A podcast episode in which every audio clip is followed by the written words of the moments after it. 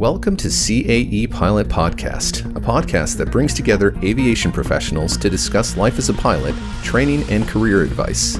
You can find us at cae.com forward slash CAE pilot dash podcast or subscribe to our show on your audio podcasting platform of choice. You can also find our video podcast on our YouTube channel. Hi there. Welcome to this edition of the CAE Pilot Podcast. My name is Patrick Botter, and I'm thrilled to have you with us today for what I think is going to be a super interesting podcast on uh, recruitment in the aviation industry and specifically for pilots. Um, right now, we're in a in a situation where coronavirus has had a huge impact on um, the operations of airlines, probably the biggest impact we've ever seen. But what's important to remember is that the airline industry has seen events, maybe not to the same scale, but events like this. Notably, I can think of 2001, 9 11, and of course 2008 during the uh, economic downturn. That said, despite these downturns, overall, the uh, airline industry has grown and, um, and we believe will continue to do so. But where does that leave pilots who are just coming out of training who might have started their training when there was a huge need for pilots, and all of a sudden we find ourselves in a surplus situation. So these pilots are now sitting here contemplating what do I do next? So, what we thought would be cool is that we would um, have uh, Captain Megan come on and tell us a little bit of her story about how she got out of training and how she went about finding her job now as a captain on uh, the Boeing 737 for a great airline. And um, welcome to the podcast, Megan. Thank you. I'm happy to be here. We always start on the pilot podcast asking about your passion for aviation. Where did you get your passion for aviation and how did you get to the point where you said to yourself i am going to be a pilot my story is a bit different than anyone else. You know most people you know they always they always knew they wanted to become pilots. That was not my case. So both my parents uh, were working for a uh, national uh, airline and um, so i always i grew up in aviation. So my parents had uh, cabin crew friends pilots friends people who were working uh, for operations so I grew up in that environment, but I never really realized that I could do that for the rest of my life. So what I did when I was 18, I graduated graduated high school. Then I went to uni, uh, studied political sciences, and then one day I woke up and I said, hmm, "That's not exactly what I want to do for the rest of my life," you know. Um, so then I started thinking, and all of a sudden I thought about becoming a pilot. Went to the open house of uh, CAE Brussels back then, then I said, listen, what do I have to do now to become a pilot? Um, I have to learn English. So I traveled for over a year to learn English. Uh, then studied a little bit, um, mostly math and physics, so I could pass the selection test. Uh, and this is what I, that's what I did. Started in 2008 and graduated in 2010. From I don't know if I'm allowed to say this, but from airline brat to um, to, anything. Yeah. Um, no, but I, I, think that it's um, I say it jokingly, and you know, but it's you certainly had aviation in your life, sure. and I think that's true of a lot of people. When you catch that uh, that bug and you see others doing it, you're like, this seems like a pretty good life. Now, you uh, let's go back to the beginning. Now, you so you mentioned that you had trained at CAE how did your flight training unfold? Where did you train? What was that experience like? It was great, actually. It was 18 months, probably 18 months. So, like the best of my life, I would say. So, that was 10 years ago already. Uh, so, that was at CAE Brussels. We, uh, we started with six months of, uh, no, that was eight months of um, theory. Then we passed our exams. And then that was followed by six months of uh, practical training in the US on uh, single and multi engine aircraft. And then we came back to Belgium for the MCC and the last part of the uh, multi engine aircraft as well. That was the 18 months in total. So that was really intense, really fast. But yeah. Until recently, as I mentioned at the beginning, you know, it was get out of, you know, finish training and pretty much could find a job relatively easily right out of uh, right out of training. Is that Was that your experience? No, no, not at all, actually. So halfway through the practical part, when I was in uh, in Arizona, um, no one would get a job. So we were there in the middle of our practical training, almost going home and knowing that it was going to be it was going to be tough to get a job. It was going to be hard. Um, so that was that was like that was basically the last crisis. And well, you know, first thing people told us and other pilots uh, who had a job, they told us, listen, this is aviation. It's a cycle. It you know uh, crises come and go and then you don't really believe it you know? You don't really think it's true. Uh, but now it's been 10 years and i can actually say it was true because this is already the second one i've seen in my short career you know? So you you leave training and what was job hunting like for you it was uh, first thing i did was you know i went on the internet uh, find out about every possible airline i could i could see I could find uh, in the world and send CVs, motivation letters, summaries, anything, you know. Uh, if I had a number, I was calling like as much as I could just to see if they had received all my documents and all of that. So that was sending a lot of CVs, uh, making sure I updated my hours uh, as well, um, and my and just my CV with the with the new jobs I was uh, I was doing in the meantime. And how long did it take you before you got uh, your first airline job? A little over two years. So, finish training. You've just invested all of this into your training. Get out.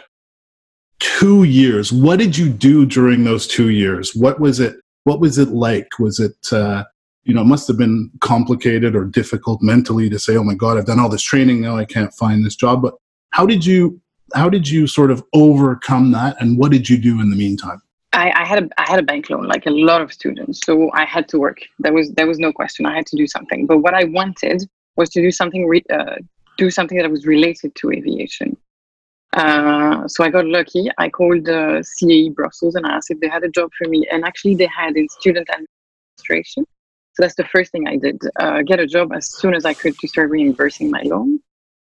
Um, and then once that was done second thing was uh, making sure that i kept my skills you know my theoretical knowledge as well as my skills my flying skills uh, current. Because you know when an airline calls you they usually call you to come the next day for the interview so you kind of have to be ready at all times you know. Uh, so that was that was two two years of uh, working for CAE and then studying on the side you know and uh, keeping on flying renting FNPT2s or Sims, asking to jump seat on uh, Sim sessions, you know, anything that could get me closer to a cockpit, basically.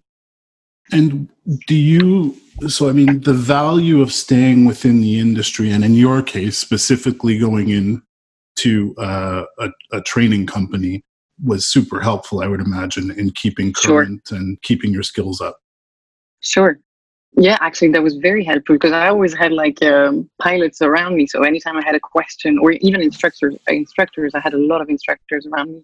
So while I was studying, you know, you had you always have questions coming up, things you forgot or you didn't really understand. So I could ask all those questions uh, at all times.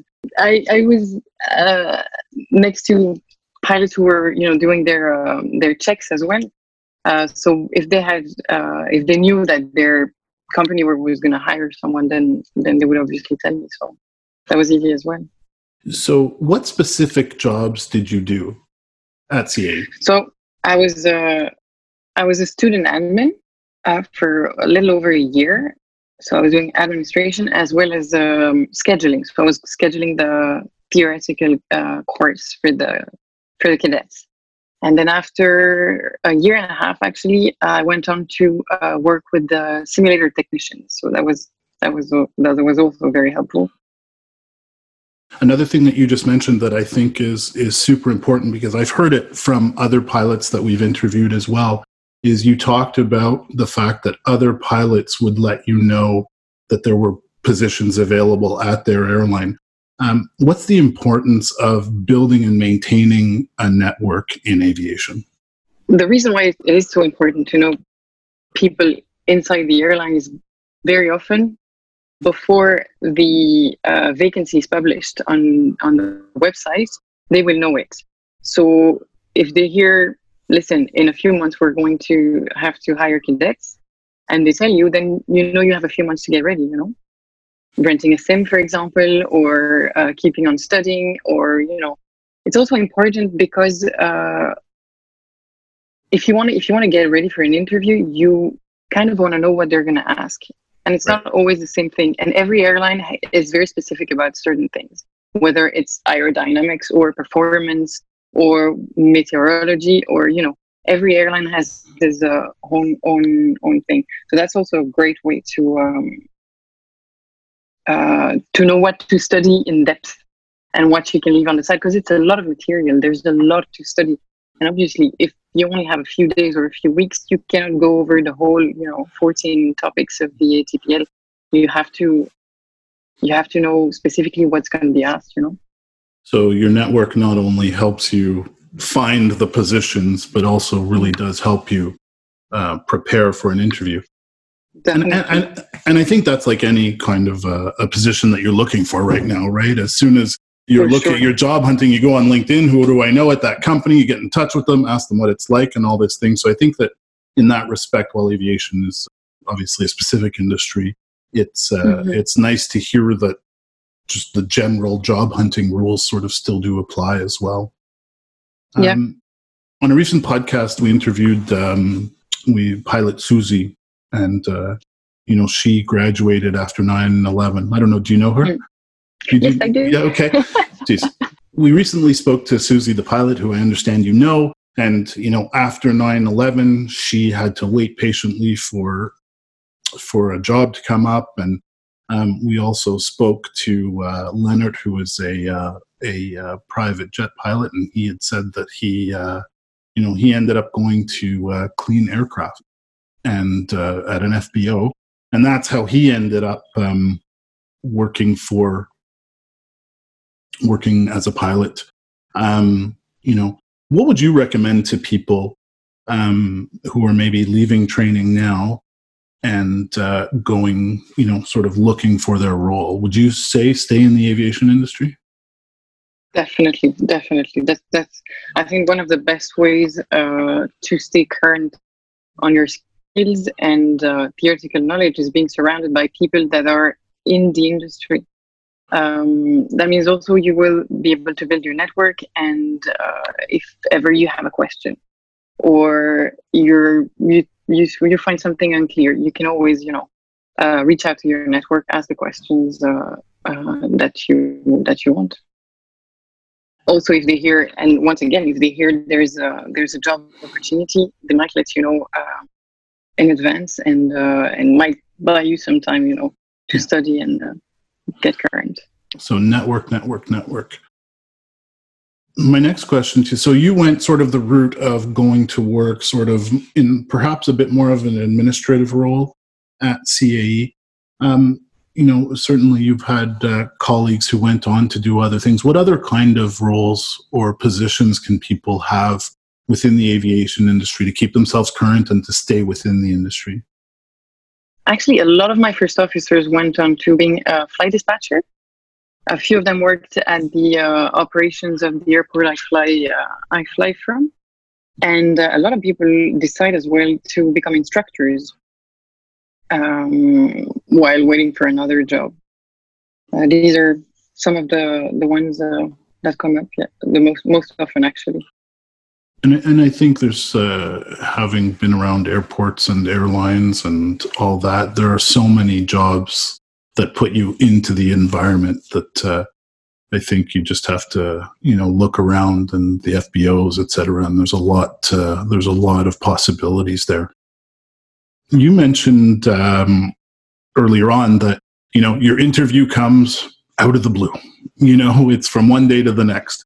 Tell us a little bit about how uh, you ended up, you know, getting the call and going into the interview, and maybe a little bit of your personal story as to how that all played out.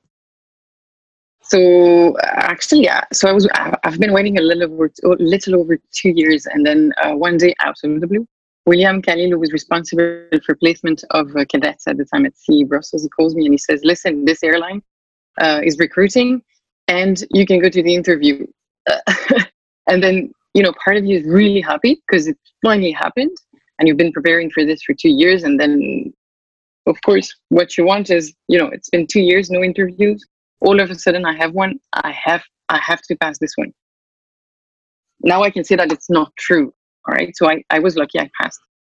Uh, but it would have been something else coming maybe like a week after, a month after, or two, you know. But the problem is that when if it's been a long time and you haven't had any interview, once they call you, you feel like it. If you don't make this one, it's never going to happen. but it is not true. So yeah, but it's it's it's. I was very anxious. I can say. And so, what did you do to get over the uh, the nervousness? Like, I would say you have to go into an interview and just be yourself. Obviously, when you go into an interview to, as a pilot, there's a, probably a, a huge depth of knowledge that you have to bring with you, and you know stuff you have to know and revise, etc. So, how did you get over the nervousness of that first interview?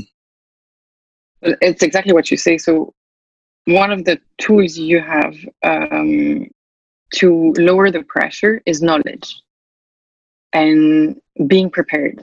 If you're prepared, you know your you know your you know you know your stuff basically.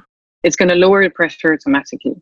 You know, I'm not saying you're to go with your hands in your pockets and be like, it's to be fine. That's not what I'm saying. But it's going to uh, lower the pressure tremendously. So, if the time you have now uh, you spend it uh, studying and making sure that if they call you today, you're ready to go tomorrow or the next day for the interview, then you should be fine. At least for on the for the theoretical part, you know, for the you know manual skills. That's the story is is, is very similar. There are options that are not as expensive as renting a full flight simulator, full, uh, full flight simulator. You know, so you can you can rent an FNPT2, for example, or a smaller aircraft, or you know go fly with friends and share the costs, for example. And all these things are going to make sure that you're you're still on track with your manual skills as well. It sounds like there's a certain amount of uh, I don't want to say inventiveness, but certainly resourcefulness. You have to look at what resources you have out there, and I find it interesting that you mentioned everything from you know renting a sim to talking to pilots in order to prepare yourself you know so there is a full range of things that people can do even right now now the positive side of all of this is that you know and maybe to provide a bit of motivation to uh, graduates is that after two year wait you finally got the job what was what went through your mind when you knew that you had it it's funny. I, I think I cried. I'm not sure, but I think I cried. um, but uh, you know, it's been it's two years, and th- during those two years, you have to keep believing it's going to happen. Otherwise, you're just gonna you, you just give up. Honestly, um, so you have to believe it's going. But you have to at some point, you know, you you're talking to yourself, thinking, yeah, it's going to happen. It's going to take time, but it is going to happen. But at some point, you don't really believe it anymore. So once once they call you and they tell you, listen, that's it it feels it feels um, surreal basically you know you're finally gonna get into a flight deck it feels uh, it feels yeah it, it felt it certainly felt surreal for me and what did you do when you got into because for sure it happens to everybody i think even during covid those of us who are working from home and all that no matter what you've been doing you've had these moments of hey this is great to work from home and or and then you get to like oh my god i need to see people and you go through these moments of you know ups and downs. During those two years you must have had some downs. How did you pull yourself out of them? I was i was actually lucky because my partner has been flying for now um, close to 20 years. Uh, so he was always the one telling me uh, listen megan i graduated. he graduated uh, after 9-11 so he's been without a flying job for four and a half years so he told me, Megan, you have to keep believing it because it will happen. I know it will happen because, you know, as I told you, uh, aviation is a cycle; it goes up and down and up and down. Uh, and he was he was my greatest motivator, if I can say that. Um, and then you know, all the my ex instructors as well who kept telling me, "Listen, but it's going to happen. You know, it is going to happen. It's just a matter of when." So you're you're saying it's the the po- the the power of positive thinking. Yeah, definitely. That's for sure. You can you cannot give up. You just if I believe that if you decided to do this uh, training and spend so much money, somehow it's probably because you like it. You know. uh, and um, and you, you you just cannot cannot give up uh, once you're you know have you been flying throughout uh, covid? How, like you must have taken a break i guess at some point but yeah. uh, what's yeah, it been so, like? Um, i haven't flown for four months. So i started again in july beginning of july. I uh, had to go through three sim sessions three sim sessions of four hours in three days and a lot of um, uh, CBTs before going back to work, uh, a lot of uh, studying as well, because, uh, you know, it's a job that is very automatic. So if, if you stop doing it, you obviously forgot forget a lot of things, you know. While if you do it every day, then, you know, it's not really an issue. This time it was four months without doing anything. Um, and after the sim sessions and all the studying, I went back. It was it was a little strange at first, you know, the mask and the new procedures and uh, and there a lot less people in the aircraft, and everybody was a bit of you know anxious and all of that. Uh, but I have to say now I started again. I mean, it's been three months and it's much better. It feels like the new normal, you know. Even right. the mask is just it's just normal. It's the new normal. And I know a lot of pilots and cabin crew, for that matter, have talked about um, empty airports being super weird. And pilots have talked about empty skies, you know, used to a lot more traffic and even if you look at like a FlightAware as an example, the number of flights is so reduced. What's that like?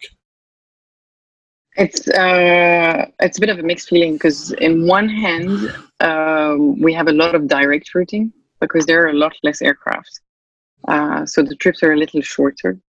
Uh, but it's obviously not a good sign not to have uh, that many aircraft in the sky. So yeah, it makes our life a little easy, but uh, it's not a good sign. So we're just hoping we're going to get uh, all the aircrafts back in the sky. And what about passengers? You know, everybody's saying, everybody I speak to, you know, if you could go one place right now, where would it go? You know, because right now the most exciting place I go to is the grocery store, right? So I'm like, oh my God, you know, I'd love to go to Bora Bora or wherever. But at the same time, I'm like, oh, I don't know that I want to get on an airplane to go there.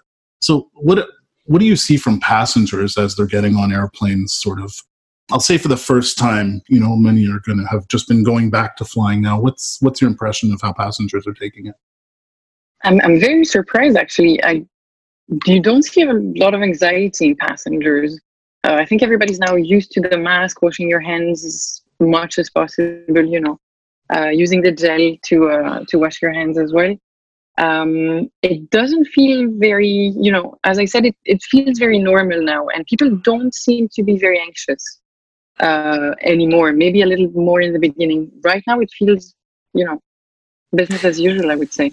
Yeah, it's, it sounds uh, from what you're saying and from what I've heard that you know it's the apprehension of doing it. Like you're kind of like, oh my god, it's this thing. But then once you do yeah. it, you realize that we've gotten used to, as you say, going shopping with a mask, going out with a mask, and this is just flying with a mask, right? So it's uh, definitely it changes. Obviously, there's a lot more to it than that, but if we simplify it, um, yeah. Let's come back to your career because you've just recently, from what I understand, uh, hit a milestone and you've gone from uh, first officer to captain. So, congratulations on that. Thank and, you. Uh, tell us what it's like to move from the right seat to the left seat. It's um, it's very interesting. It's a great challenge. I'm I'm really happy I did it. It's uh, funny enough. It's it's a very different job. So people might think that it's still the same, but you just change your seat. The funny thing is, you know, when you're a first officer and you don't know what to do, you look left and you have your captain. Problem is that when you're captain and you don't know what to do, you look left. There is your reflection in the window, obviously. so in the beginning, it's a bit, uh, it's it's it's quite uh, it's quite interesting. It takes a while before you get used to it, uh, but it comes quicker than I thought. And uh, no, it's it's great. I'm really really happy I did it. So, funny question, maybe, but you've probably found yourselves looking yourself looking at the reflection a couple of times.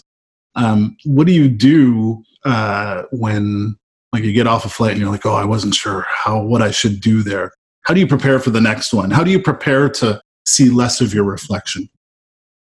Actually, I have my little, you know, um, how would you say that? Uh, tradition is after every day when I drive back home, I review everything that happened uh, in my mind uh, during the day, and I think about what I could have done better, where I did good and uh, what I can improve next time. And that's uh, um, I know a lot of pilots do that, uh, but that's that's just a way um, of getting you know always getting better actually. And I was we were talking just before we started the podcast uh, that when I was a flight attendant, there were very few women pilots. Never mind women um, women captains. Do you feel a little bit like a trailblazer as uh, as a woman captain? Honestly, not not really. not really. I you know I don't feel I don't feel different. Um, everybody doesn't have the same exp- like every female pilot doesn't have they don't have the same experience as me, but I've never felt different. No one ever made me feel different. So I must say, not really. The only time I do have a bit of a, a weird feeling is when passengers look through the flight deck door and say, oh, "It's a woman," and then you don't really know whether they're whether they're scared or impressed or happy or you know. But uh, no, I don't really feel like I'm doing anything for the community, to be honest. Which to me is super positive, right? Because if you're if it is normal for you to be mm. in the flight deck and for you to feel normal doing it and not different to me that's a huge sign that massive progress is being made. If not in terms of the numbers of women who are becoming pilots certainly in um, the attitude uh, towards uh, female pilots. Yeah it is it is uh, it is probably changing although i'm telling you i've never i've never felt different in the flight. Like i know it has been in the past i think it has been difficult for women uh, in the beginning probably in the late 70s beginning of the 80s you know getting in a flight deck and having your colleague looking at you like you should be in the kitchen rather than in a flight deck must have been extremely difficult they had a lot to prove and i'm glad i'm really happy and thankful they did it um, and thanks to that, I don't have anything to prove anymore. And um, and yeah. And I think I think that's a super super positive message for for everyone. Um, so aviation obviously is uh, is just a succession of different challenges. You know, waiting for your job, you know, getting through the interview, passing the type rating, you know, recurrent training, sim checks, and of course, you've just talked about uh, becoming a captain. What would you say are the key uh, the key qualities someone has to have to make a success of a career in aviation?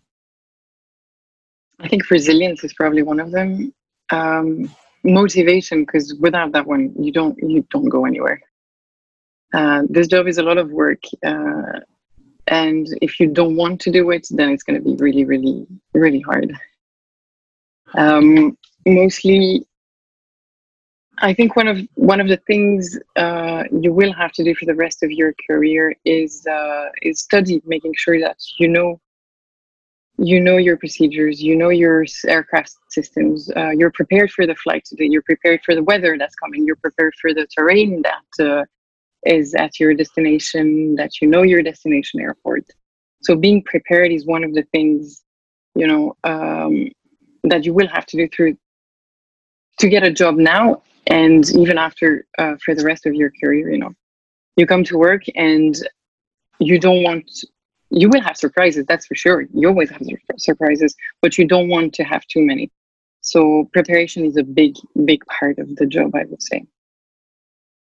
And uh, finally, what words of encouragement would you have for pilots who may be, you know, waiting for their next job to come along or cadets just about to finish their their training? What would you say to them as they sort of come onto the, you know, the, they they're on this kind of challenging job market?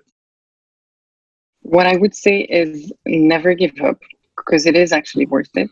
It might not come next week, next month, or six months, maybe a year, maybe two years, maybe a little more than that. I hope not. But never give up because once you're doing it, it's really, I mean, it was, it, it's really worth it.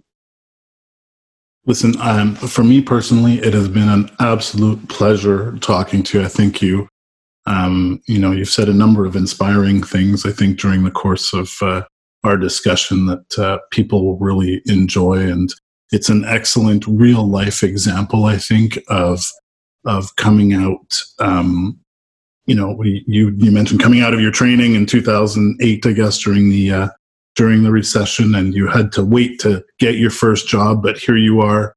You know, not only do you have a job, you're now captain, and uh, I just think it's uh, it's absolutely wonderful. Thanks so much, Megan, for uh, joining us today.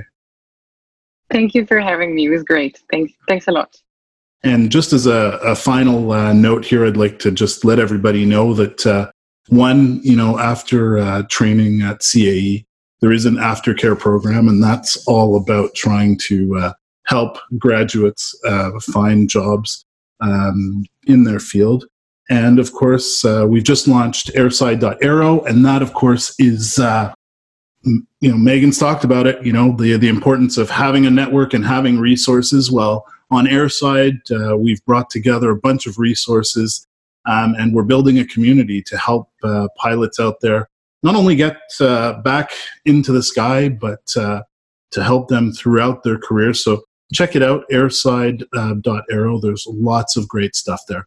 Megan, thanks again. Appreciate it. Thank you. CAE Pilot Podcast is brought to you by CAE, the global leader in training for the civil aviation, defense and security, and healthcare markets. For more information, check out cae.com.